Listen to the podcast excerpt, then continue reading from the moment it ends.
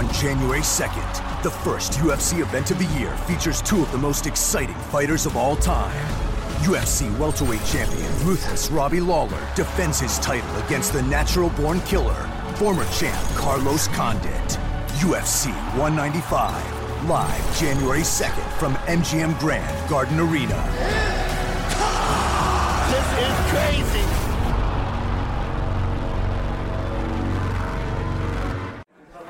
The third time you fought for a UFC title. How's this fight? How's this fight different? I feel like I'm more mentally prepared. Uh, just I feel like I have I have a resolve right now to uh, to seize this moment, and you know, this is this is my time.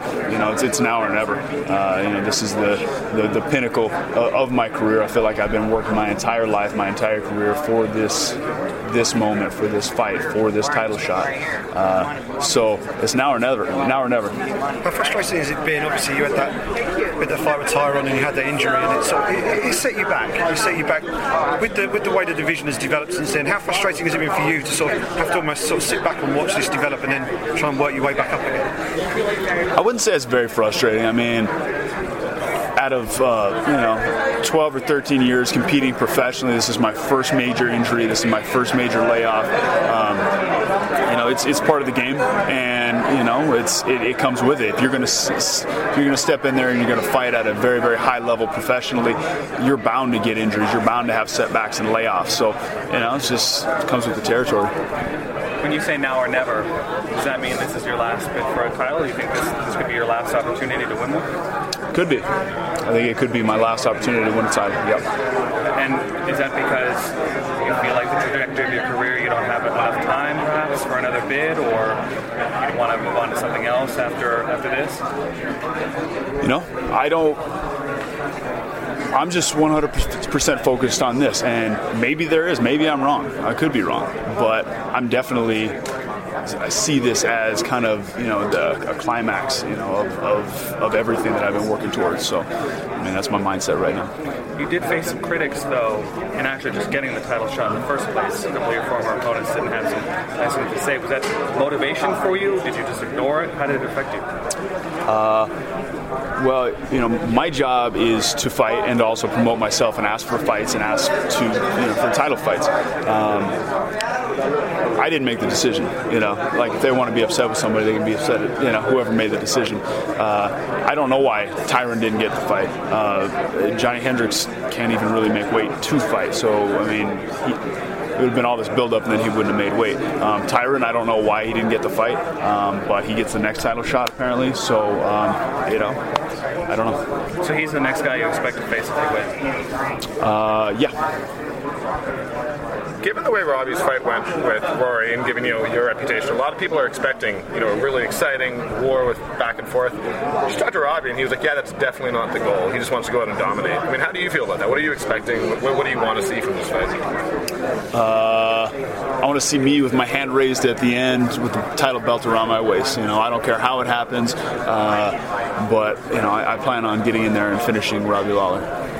Talk to us about the atmosphere up there in Albuquerque. I was just talking to Holly earlier, and it seems like the, the gym is a real extended family, and everyone seems to really sort of rally around Holly for that title fight. Give us give us your take on, on her achievements and where she sits now in the UFC. Well, first of all, I'm just super proud of her. I've been been around Holly, and we've come up together as fighters since since I was like 18 or 19 years old. We were fighting on, on the same cards. We were fighting on mixed cards where they'd have like a boxing match, an MMA match, and then like a kickboxing match. Um, and she was kickboxing at the time. I was doing MMA, and so somebody who's you know homegrown from Albuquerque to you know re- reach this pinnacle and to do do what she did, go out there and, and you know beat a star like Ronda. Uh, you know we're we're just super proud of her. And given given the, the public reaction up there in Albuquerque, there's 20,000 people came out to sort of uh, celebrate her victory. How much of a sort of a just trying to think the right word, so trade-off or, or, reaction is there an overspill for you guys in the gym? Do you are you feeling that, that extra lift as a result of that, and more extra support from the local the local community up there in Albuquerque? Now you've got your fights coming up. I mean, Albuquerque is a fight town anyway, so they're, they're proud of Holly, but they've always been proud of Holly. They've always been proud of, of, of their fighters. You know, we, we don't have any professional sports coming out of Albuquerque. It's it's the fighters who are representing Albuquerque on a, on a world stage. As far as the, uh, the the energy in the gym, we've had a really really great atmosphere recently. You know, we have a new facility. I have a lot of people coming in to kind of bolster the, the talent uh, that, that, that's already there.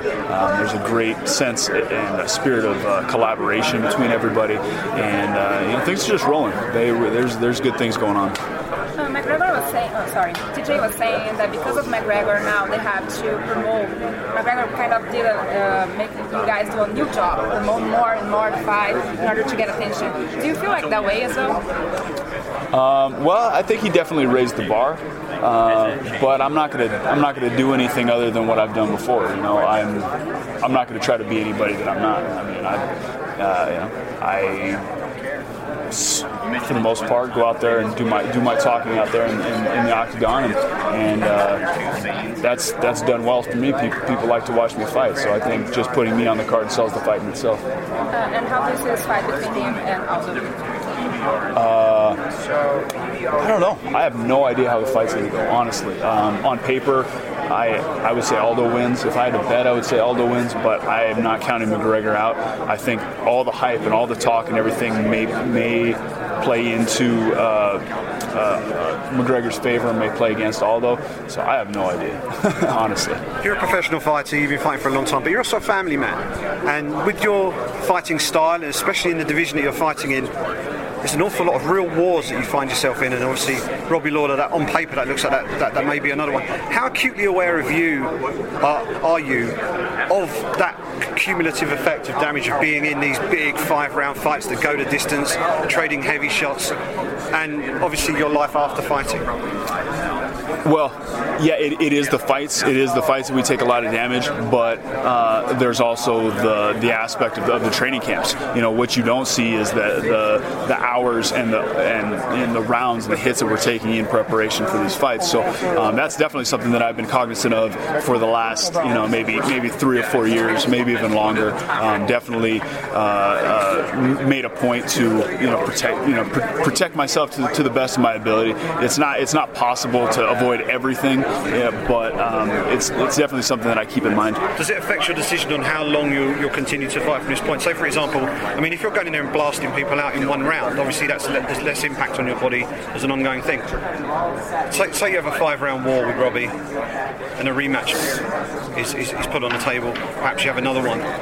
How how far? How many of those wars do you think you still have left in you before you think, okay, i have got to look after myself here. I've got family life and everything to look forward to after retirement.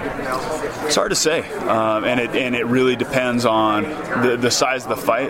Does the risk to reward ratio make sense for me? Um, if, if the fight's not that big of a fight, and, and the fight and the, the, the money's not there, you know, I, I have to evaluate um, and, and, and take that into account. Uh, but it's definitely something that I that I have to think about. Um, you know, I'm trying to get in there and hit the other guy and not get hit.